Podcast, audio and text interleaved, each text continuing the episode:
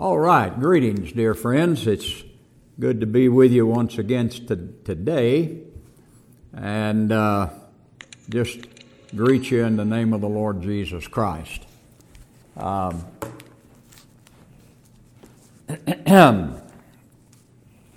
this is our Wednesday uh, Bible class, uh, but we're dealing with the same thing. Uh, I am in, in, in the Wednesday class uh, and in some of the Sunday morning sessions also.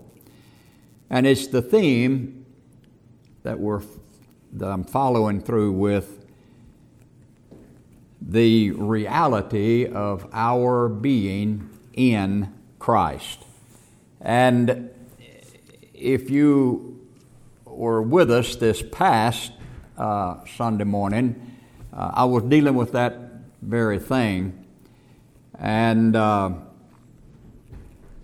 bringing our relationship,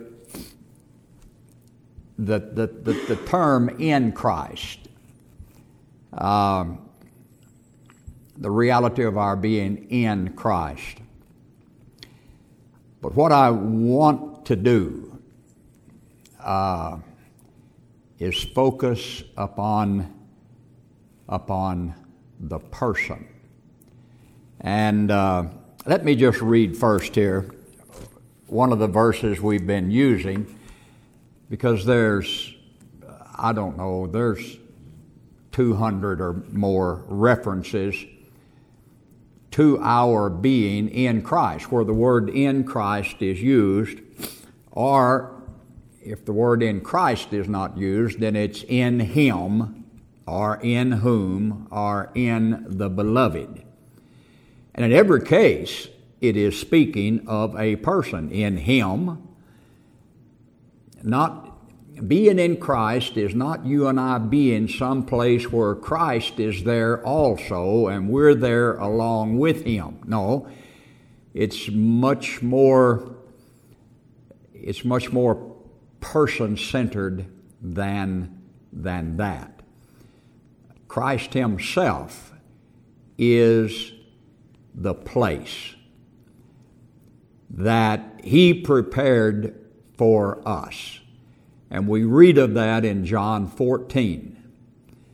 Now, we've talked about this for months, if not years, but from time to time, the Lord just focuses upon a reality in a very personal way so that it's not simply a reality concerning Christ. The reality is seen to be Christ Himself. And that's what we're talking about just now in these various sessions because we've looked at many things that become a reality to you and I. For instance, if we're in Christ, then, then a reality of our being in Christ, one of, let me put it this way, one of the realities of our being in Christ is that if we are in Christ, then wherever we are on the face of the earth, uh, wherever we are geographically, wherever we are in a location, whether I'm in one state, or another state, whether I'm in one country or another country, whether I'm in this building or whether I'm out out of this building out there in the yard. Wherever I am physically, wherever I am on earth, I am there in the much greater reality of Christ Himself. I am there in Christ. Me leaving this building doesn't take me out of Christ. I leave, I get out of the building. But I was in Christ before I came to this building, and I'm in Christ while I'm in this building, and I'm in Christ when I leave this building because the term in Christ is actually speaking of our union with Him. Now, we've looked at that union again and again and again, particularly in John 14 and then throughout all of the epistles of Paul. But I'm just constrained of the Lord dealing with that reality of our being in Christ. Not just the reality that we are in Christ. If we are born from above, we are in Christ. Jesus says in John 14, uh, he says uh, in verse 20, in that day, speaking of the day, uh, speaking, uh, speaking of the day that Christ said, I will come uh, and I will take my abode in you. Uh, and we know that that took place on the day of Pentecost. And the day of Pentecost is not a point in history some 2,000 years ago. The day of Pentecost is that which is completely and totally, ultimately fulfilled in Christ. And so the day of Pentecost is not, dear friends, a, a historical uh, thing. Not really. It is an ever ongoing reality. Christ just took it right into himself. He fulfilled not only, uh, not only Passover, he took the cross right into himself. Uh, and, and not only Pentecost, it is He who comes and He lives in us by His eternal Spirit. And the same thing with the gathering, the gathering together unto Him in the Feast of Tabernacles, sweetheart. Here we read in 2 Corinthians, the fifth chapter, verse 17, Therefore, if any man be in Christ, he is a new creation. Old things are passed away. Behold, all things are become new. And hun, this is one of the, this, what I just read to you is what the Feast of Tabernacles in its threefold meaning. It's the blowing of the trumpets, the Day of Atonement, and the booths. The Feast of Tabernacles is pointing to the reality in Christ that I just read to you here in 2 Corinthians, the fifth chapter, verse 17. Therefore, if any man, in other words, whosoever, whosoever be in Christ, he is a new creation. Old things that are things that came before, the things of the testimony, the things of the type, the things of the shadows, old things are passed away all that said he is to come has passed away because he is now come. And that's what this verse says. Old things are passed away, and the King James says, Behold, all things are become new. But the much better translation, and the translation that is found in all of the earlier uh, uh, manuscripts, simply says it this way Behold, the new is come. And in, and in some of your revised versions, you'll find that, it's, that is exactly what it says. Not, not he's still coming. See, see, Pentecost time, when Christ came and indwelt those who were waiting there on him according to his instructions. his coming at Pentecost did not speak of something that was yet to come. It was a fulfillment of what had been spoken throughout the Old Testament by Old Testament prophets, and now come to be fulfilled in Christ. And not only what the Old Testament prophets said, but what Jesus promised his disciples throughout all of his dealings with them, and particularly that's what is, which is recorded in the book of John, in the book of John, and in John 14, but in the whole book of John. The point being, hon, that Christ is now come and he now dwells in you. And if any man be in Christ, in that union with Christ, having Christ dwelling in you by his eternal Spirit, then you are a new creation. You're, you're part of that new creation in Christ Jesus. Where the old is done away. Why? Because even everything that spoke of him is now fulfilled. Behold, the new is come.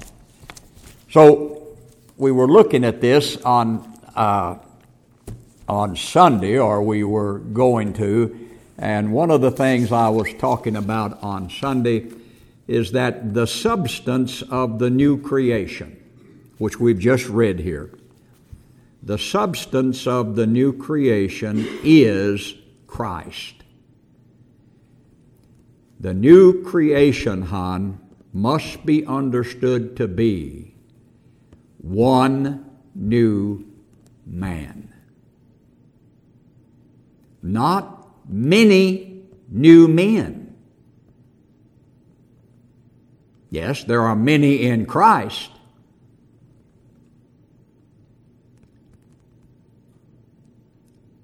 But though the body of Christ is many, God having set each one in the body, God having drawn by His Spirit each one to the person of His Son, the Son dwelling in each believer by one Spirit, so that every believer has that one Spirit, the Spirit of Christ. He that is joined to the Lord is one Spirit, the Spirit of Christ. If any man have not the Spirit of Christ, he is none of his. In, in Romans, we read that, and, and throughout the epistles of Paul. So the whole point is, and the whole foundation of our being in Christ is Christ in you. So, once again, the substance of the new creation is not how many believers are in Christ. The substance of the new creation is this great reality that no matter how many believers are making up at this particular time the body of Christ, for it's an ever ongoing new birth. You know, people are somewhere on this in planet Earth right now, hon, while I'm talking. Somewhere, someone is being born from above. And immediately they become part of a new creation in Christ Jesus. Unfortunately, most of them are not really told that from the beginning, and they should be. They should be because the greatness of our salvation, which I'm going to read something to you right in, in a moment here concerning that, is Christ Himself. So, uh, once again, the substance of the new creation, which we are in Christ Jesus, if any man be in Christ, a new creation.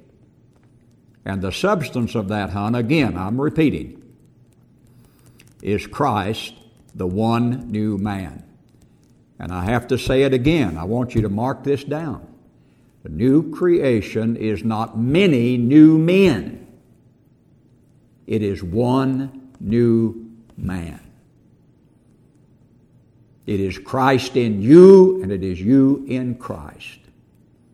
We are one body of one head having as our very life one spirit.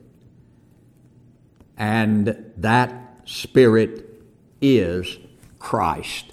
Now, just hold that thought and let me read what I've just said to you. Let me read it to you in Paul's letter, Ephesians chapter 4, what I just said to you.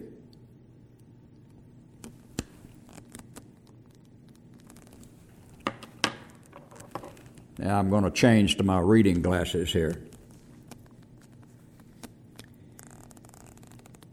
Ephesians 4, verse 4. Look at this. Mark it down and then find it. Look at it. Ephesians 4, verse 4.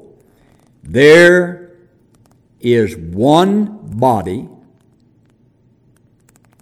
and one spirit, even as you are called in one expectation of your calling, one Lord, one faith, one baptism, One God who is Father of all, who is above all, through all, and in you all.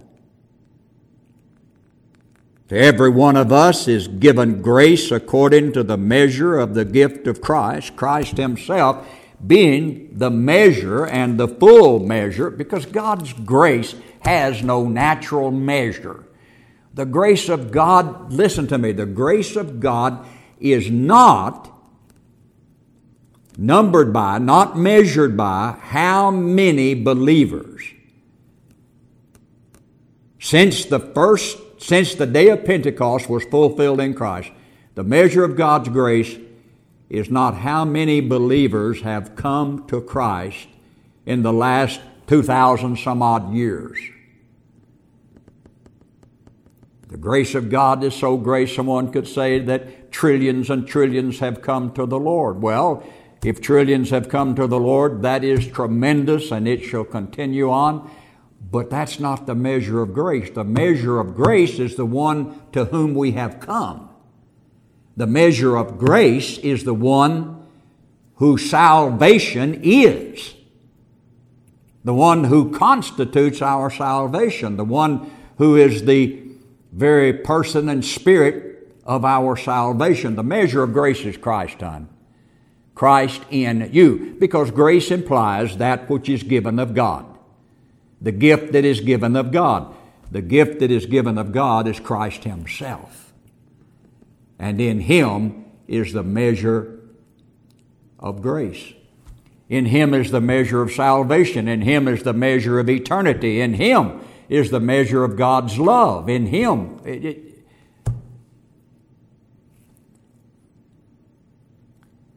you would read Ezekiel, you'd see the you would see the house of God being measured and, and much more as well by the man with the line. And you'd come to find that Christ Himself is the measure of our salvation. Christ Himself is the measure of the house of God, the household of God. Christ Himself, hon, is the fullness that filleth fullness that filleth. For unto him is given to be head over all, over all, to the church, which is his body. The fullness of him who filleth all in all. There's no measure to that. Abraham, lift up your eyes. Look, because we're talking about the seed, which is the Son, who is our salvation. Lift up your eyes. Well, first he was told to lift up his eyes and look to the east, north, west, look. And if you can count the dust of the ground, the sand on the sea, the dirt. So is the greatness of my seed. There's, there is not a human seed on the face of the life, in, including Israel in the flesh, that can possibly fulfill that, hon. We're talking about dust. I mean, there's probably not even a numerical there's probably not a numerical, a, a number. I mean, how far would that go? To the, uh, the hundreds, the thousands, the millions, the billions, the trillions, the quad, and it just keeps on going on. But nobody could number that. Because it isn't talking about how many, it's talking about if you can number the stars, then you can measure the greatness of the seed. But you see, in the first place, you can't do the one, and the other place, the seed is not measurable, not by heaven, the heavens, and not by the earth. The full measure of our salvation, the completeness of it, and the perfection of it oh Lord, hon, we need, we must get a hold of this, is the person who lives in us, whose body we are, whose spirit we have, in whose soul he dwells. That's our union with him. That's the reality of our being in Christ. Not being close to Him, not being in the same city where He's living. We are the city where He's living. and the creation. We are the creation that God has created in Christ. Again, Ephesians 2. I was in Ephesians 4, and the result of Ephesians 2 and the teaching in the second chapter of Ephesians. Oh my, you, you need to sit down and read that. You need to sit down. You need to sit down right away and read chapter 2 of Ephesians from verse 1 right on through verse 22. Ephesians 2, 1 through 22. You need, you need to read that because the result of that is chapter 4. Chapter 4. My, my. But here in chapter 2, verse 10, we see something said where we're reading 2 Corinthians 5:17.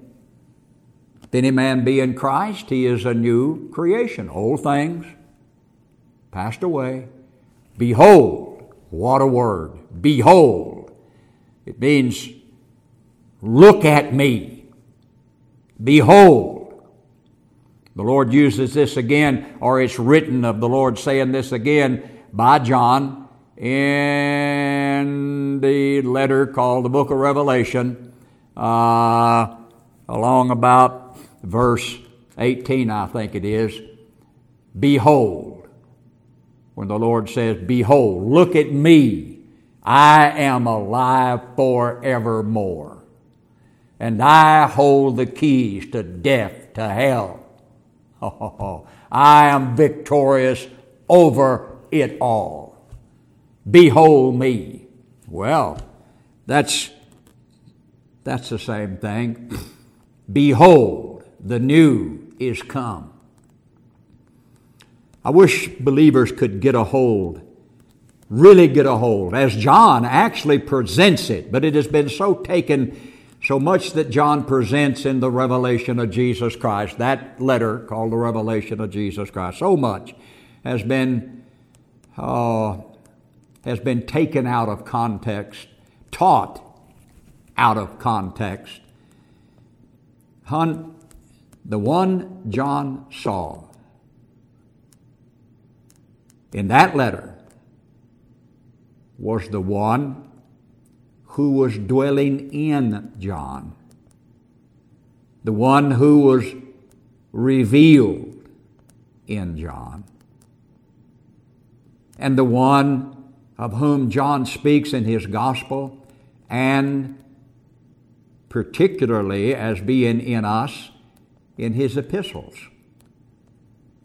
In absolute harmony with what Paul says in all of his epistles.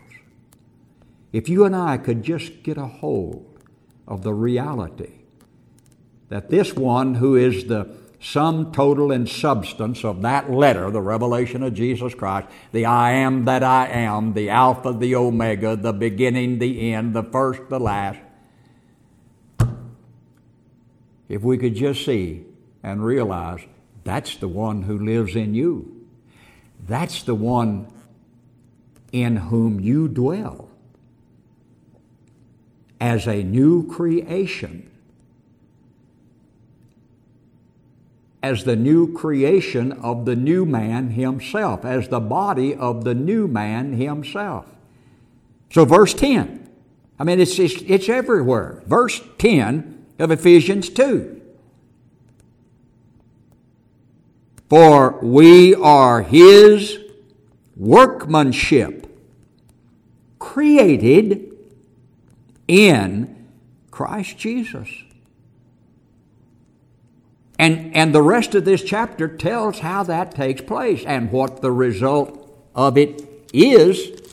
The last verse, the last sentence in that chapter says, In whom ye also are builded together for an habitation of God through the Spirit. Now, why would it say that? Because in verse 18 it says, For through him, Christ, we both have access by one Spirit unto the Father. The last verse, 22, says, In whom, Christ, in whom, because the foundation of that building, of that household, is Christ Himself. The son of it is Christ Himself. The seed of it is Christ Himself. My word. In whom ye also are builded together for a habitation of God through the Spirit. Now, what I'm talking about is what we've gone over, I don't even know how many times throughout the years, regardless of whether I'm setting up here or one of our other brethren are setting, sitting up here. We all are saying the same thing with regard to our being in Christ, though you know, is presented in many different ways and from many different standpoints. Why? Well, because it's such a great salvation. But I'll tell you, whoever presents it out from this place, Christ is always the sum total and center and substance of it. And I want you to look at Him. That's what we're just looking at right now.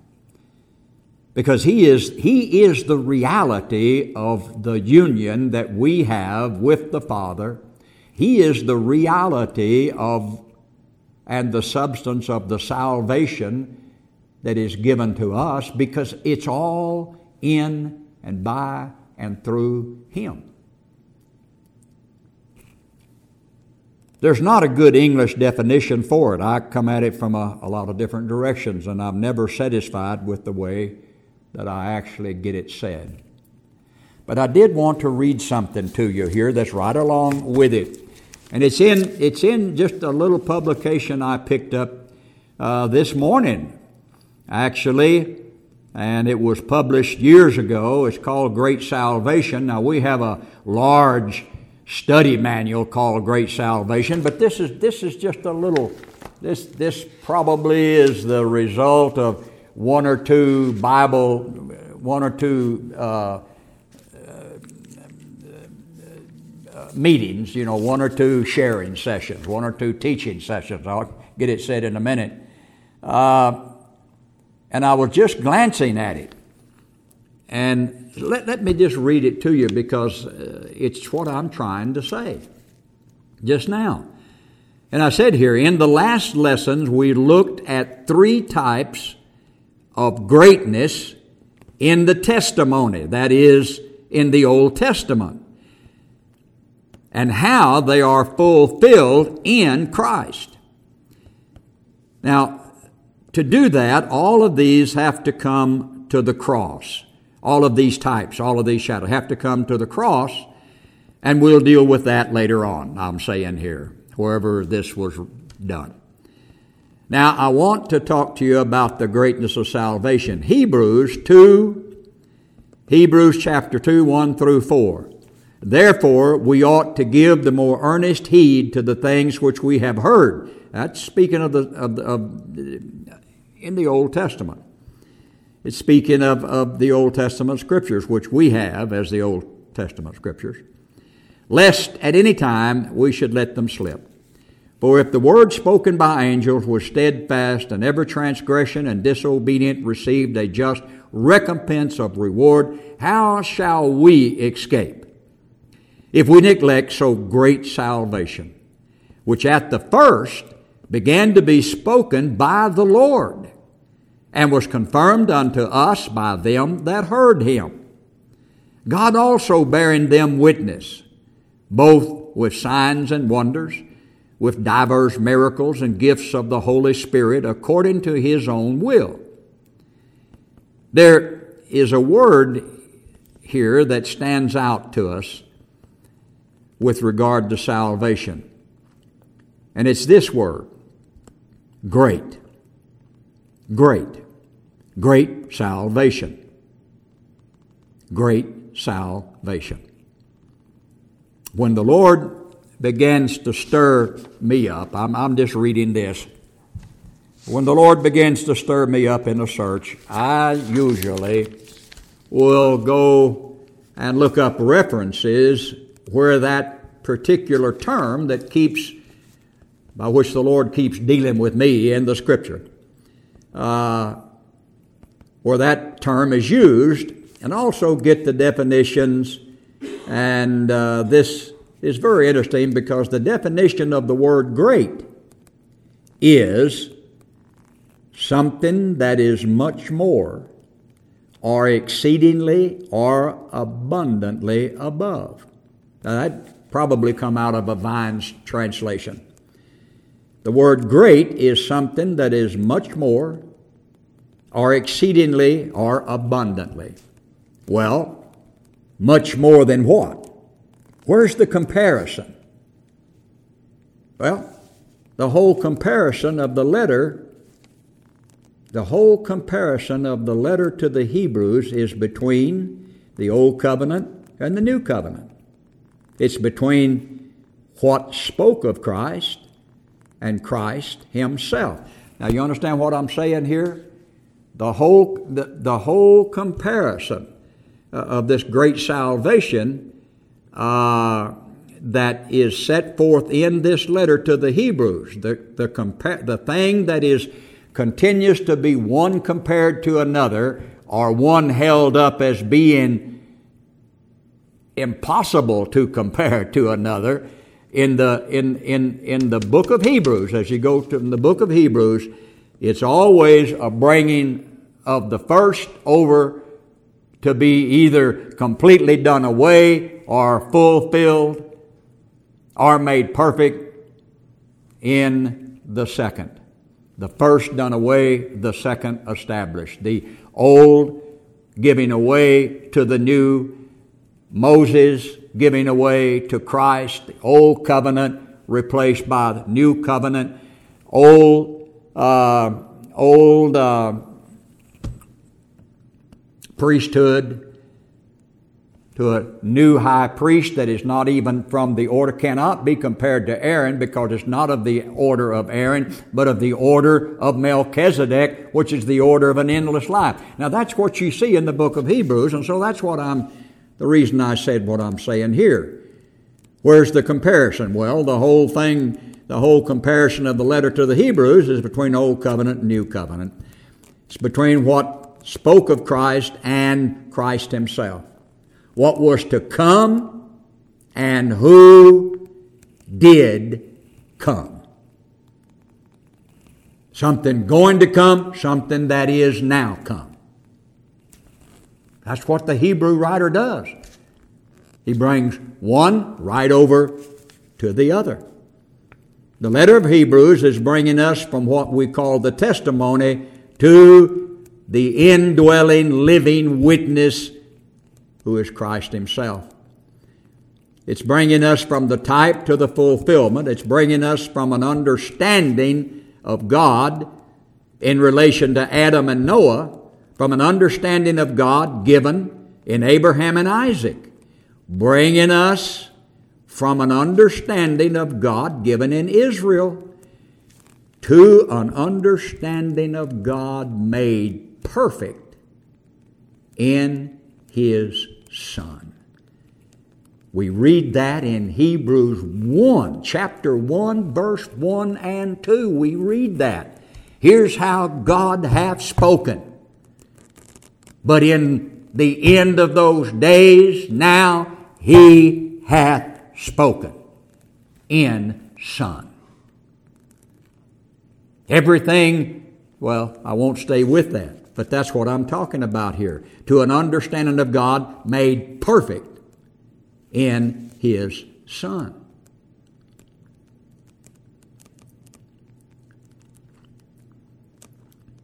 Hun, what God hath spoken in his Son is not pointing into something yet to come. The Son is the now come of it.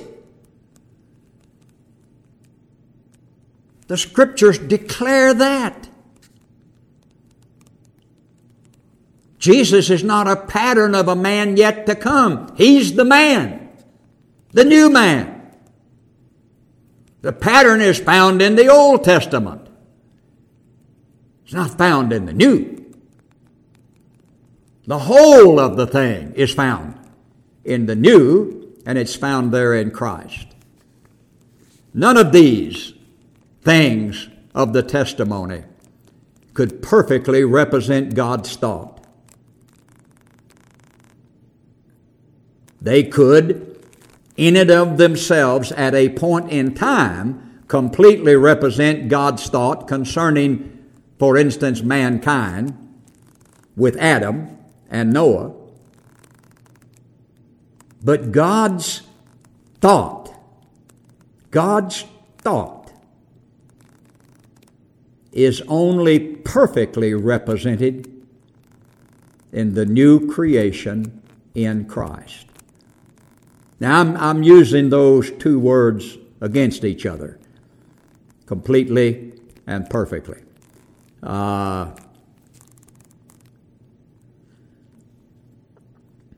but it's one thing to have something completely done if it is referring to that one thing.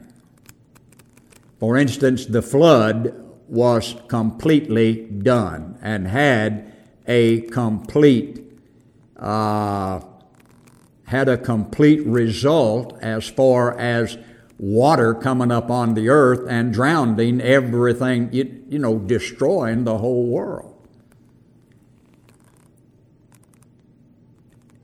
So it was a complete thing. It, it, it, but it spoke of something beyond itself that is perfect as to God's thought concerning the ending of a creation. That didn't happen by water, that happened at the cross. Now, that's what I'm saying here, and I'm not trying to really, uh, I'm just using these two terms, in that one can be completely done, completely, you know, uh, David was, was completely set up on the throne, so was Solomon. He was, he was completely the ruler in Israel at that time as far as mankind is concerned. As far as the type and shadow is concerned, it was complete. But you see, the reality of that comes to a perfection. Christ makes it perfect. He makes it perfect. Yes, He makes it complete. He's the completeness of it. And we'll use that term here over and over again. But the term perfect is applicable as well. Perfect. There isn't going to be something coming after Christ. He is come. And everything we have is in Him eternal. Oh, darling. I don't know how long I'll live in this body. It doesn't make any difference if I lived 120 years or 50 years or 200 years. What is that to eternity, which can't even be measured in time? Our life is eternal. And there may be, there may be things that come and go. But the one thing who is come and all that is come in him is come and will never go. Why? Because it's eternal. Dwelling in Christ is dwelling in eternity. Get a hold of that. Our life is the eternal one Himself living in us. I don't know where I can even read these little two or three pages here, but it comes down, it comes down to this. Jesus fills God's total thought for humanity. Now, wait a minute. Humanity can't fill God's total thought for humanity. So, God's total thought for humanity is not something that humanity is going to become or something that humanity is going to be able to do. No. God's total thought for humanity is Christ. Christ. He's the perfect man. I'm dead. And yet, much more. Yeah, even that. Much more. I am dead, yet much more. Christ is my life. Much more. See, Christ is not the salvage of the old. Much more, Christ Himself is the new. He, do, he doesn't make our soul better. He gives our soul a life, the life, that is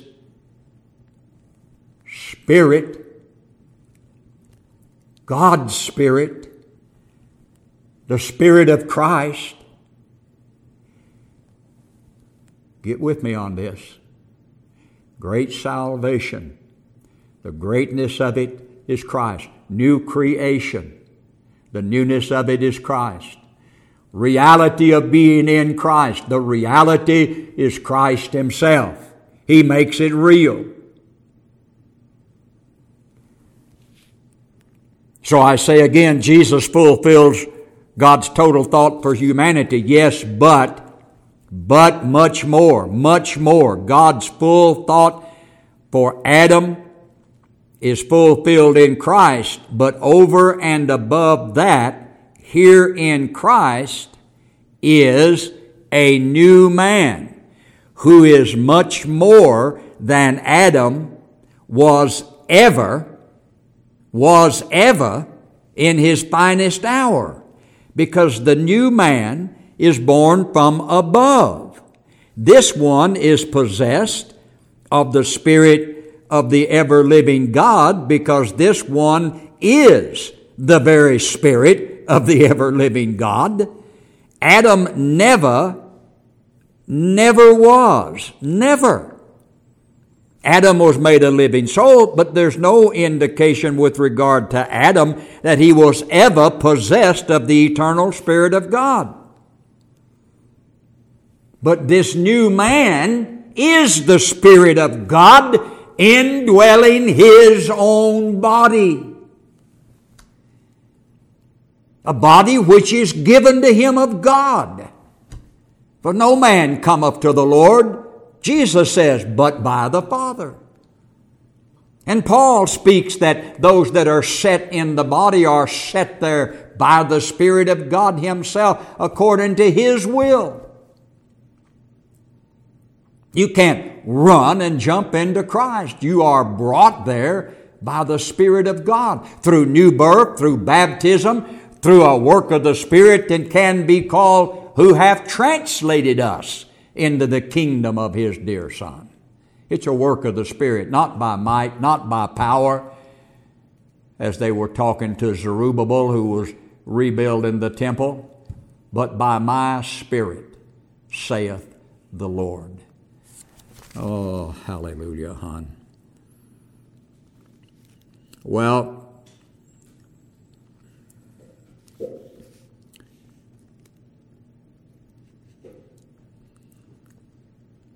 the new man, the new creation. So you see, the old, that is the type and the shadow. Hold that up one more time for me. Okay. That's time gone by, isn't it? Yes. Okay.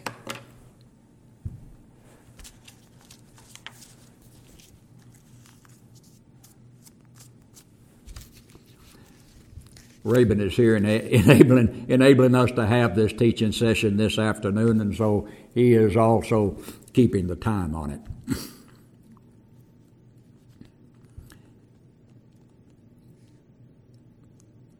the new man and the new creation. Well, the new creation is the body of the new man, hon. See, also you can bring right into that new creation a new heaven and a new earth. A new heaven and new earth. Christ is the substance of new heaven and new earth. See, hon, everything God did in this natural earth out here that I can look through these doors over here and see, you know, the greenness of it and whatnot, even though we're in the wintertime here. And everything He created, He cre- nothing was created but by His Word, and that Word, and John says it, that Word came to earth, made flesh. It's Christ. It's Christ. Christ being the power of God's Word and the Word of God's power. So everything God made, He made by His Word, His eternal Word. But what I'm telling you, the new creation is not made up of things that God made.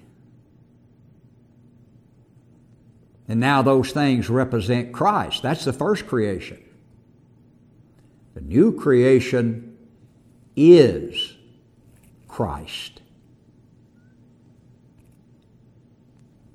We are His workmanship created in Christ Jesus. Our life We've been talking about this even on monthly CDs and in other teaching uh, formats. Our life is not something that Christ has given us. Our life is that which God hath given us, but what God hath given us is Christ Himself. Christ Himself lives in those who have life, in those who are born from above. My, my.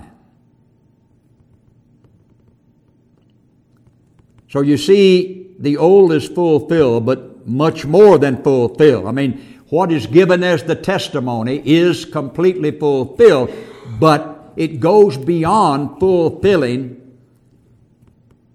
It goes beyond fulfilling what the prophet said though what the prophet said comes to be fulfilled. But the fulfillment of what the prophet said is greater than the prophets. We have a more sure word of prophecy.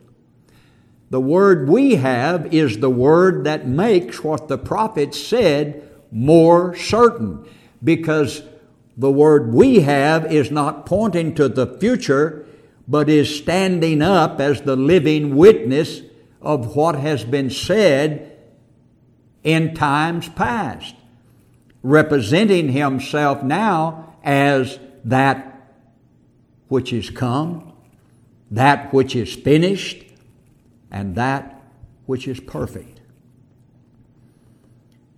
When you read those words in, in, in the book of Revelation, Alpha, Omega, beginning, end, first, last, hun, He's saying, I'm perfect.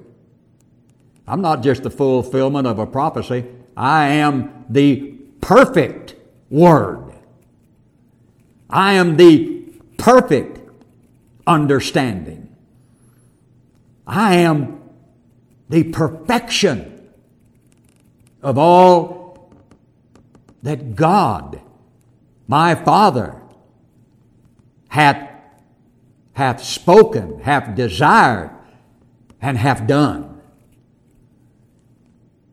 Father, speaking to the Father, he says, It is finished. The work that thou hast given me to do. From when? From before the foundation of the world. It is finished. My Lord, hon. My Lord. So, So, this new man, the old is fulfilled, but more than fulfilled, he surpasses abundantly above and beyond. Paul says that you might be able to comprehend with all saints the breadth, the length, the depth, the height, to know the love of Christ which passeth knowledge, that you might be filled with the fullness of God. Now unto him that is able to do exceedingly abundantly above all that we ask or think, according to the power that worketh in us, Unto him be glory in the church by Jesus Christ throughout all ages, world, age, without end. That's what I'm talking about. I'm talking about right here the reality of the one in whom we dwell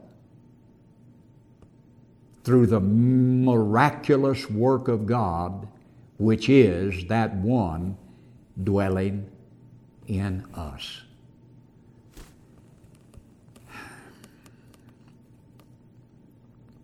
There's nothing greater than this, darling.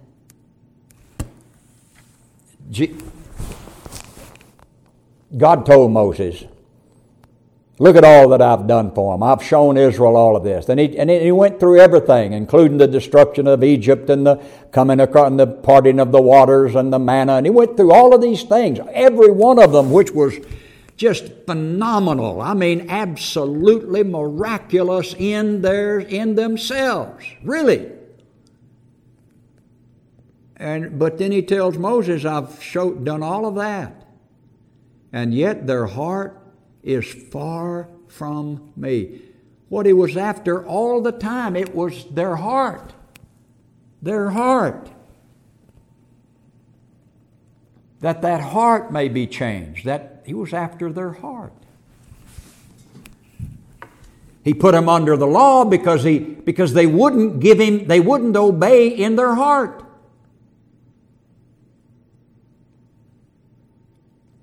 The salvation to which He has brought us is not based upon things that He has done. Great things, great things. I mean, you, you can't even imagine things like them. But the Hebrew writer in Hebrews 12 talks about all of those things, sums them all up in, in a mountain, Sinai. And in Hebrews 12 18, it says, But that's not what you've come to.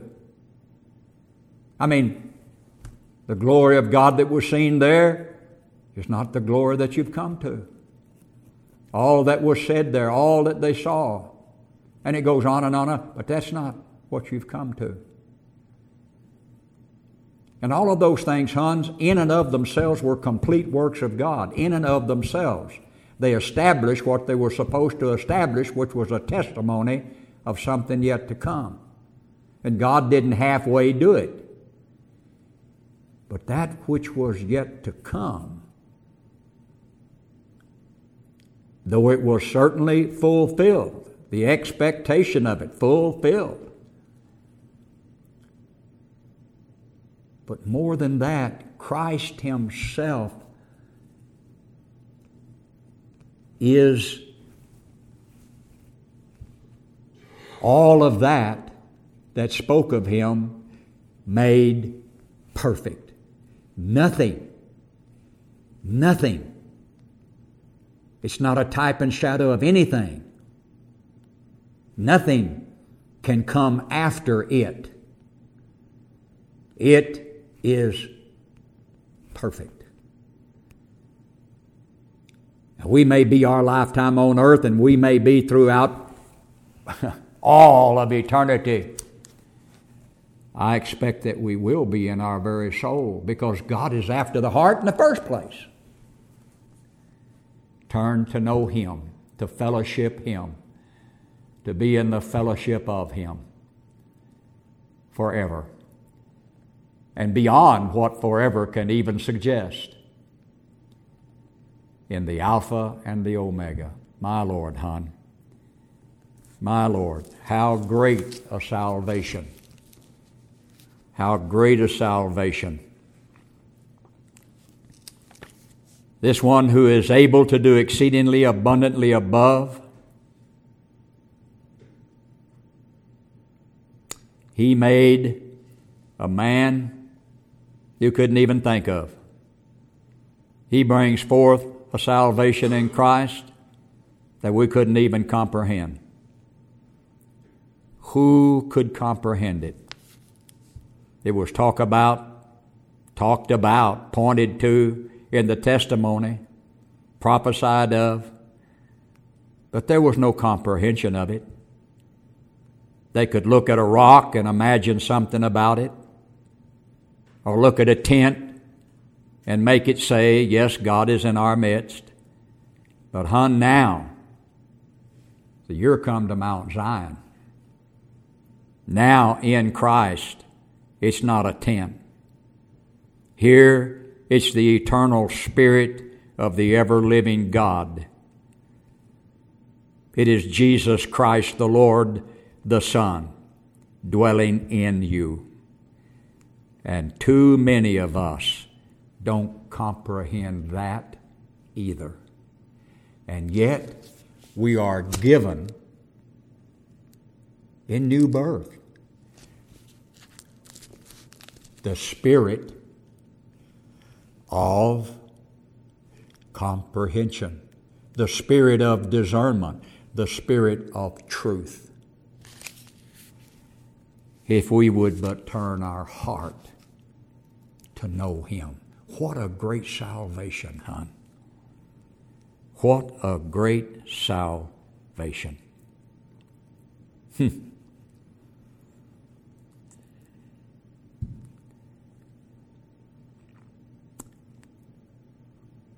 It's now in Christ, not in a tent.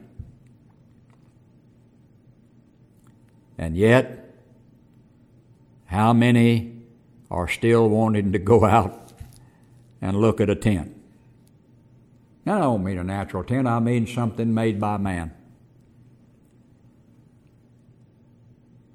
Because you see, we can't see this great salvation with the natural eyes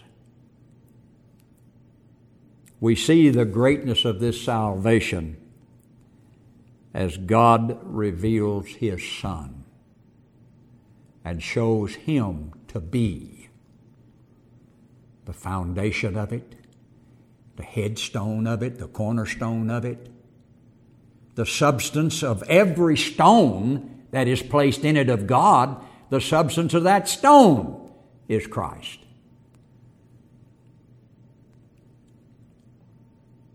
And it is that one, that one salvation, that one glory, that one faith, that one Son that the Father desires to show us. And to show us with that His love, His fullness, the new creation, a new creation. And then we begin to walk in a different comprehension together. And then we begin to realize that this new man is much more, much more exceedingly abundantly above. Paul says that you might walk the length, the breadth, the depth, the height, that you might know the fullness. Blessed be the Lamb of God. Now unto him who is able, according to the power that worketh in you. And that's the eternal Spirit. So, I'm stopping. My whole heart and soul concerning this right now in these days, and it really hit me, oh, I don't know, last week of all of the realities that we find in Christ, He is the substance of all reality. He's the reality. The reality of our being in Christ is the person in whom we dwell and the person who dwells in us. And we must begin to look at our salvation in the person, in the face, in the glory of that one. Blessed be the Lamb of the living God. Well, thank you so much for being with us in all of our presentations here, whether they're on, you know, on the on the web as, as what you're seeing now, or one of the podcasts. However, it is presented to you. It is our joy to do so. And if we can be of any help concerning anything with regard to our life in Christ, please let us know. Please let us know. And also, we appreciate so very much, so very much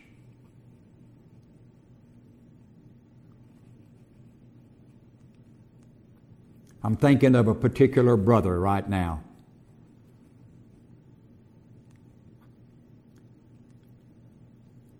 And yet I won't embarrass him by using his name or giving his location. Because he represents many others of you. So faithful in their support. Without us, you know, sending out letters and asking and everything all the time. No, none of that. None of that. And I sit here sometimes and I'm amazed. None of that. It is simply the working of the Lord. And therefore, your response is a greater blessing to us than it was if it was a result of something I had to try to get out of you by other ways and means. That isn't what we're doing anyway. I just want you to know, folks, how much we appreciate you helping us to do what you see us doing right now. Well, You're, you're, you're not giving to the status quo. You're not giving so we can uh, function here locally, though we do function here locally, but you're, you're giving beyond that. Because our whole purpose of functioning here locally is to reach out beyond ourselves, and that's what we're doing. That's what, that's what this is all about that you're now watching and then reaching on beyond you. And just the preciousness of you helping us do that. To reach out throughout the body of Jesus Christ and around the world. And we thank you for it. May the Lord richly bless you. And Merry Christmas. Merry Christmas to you.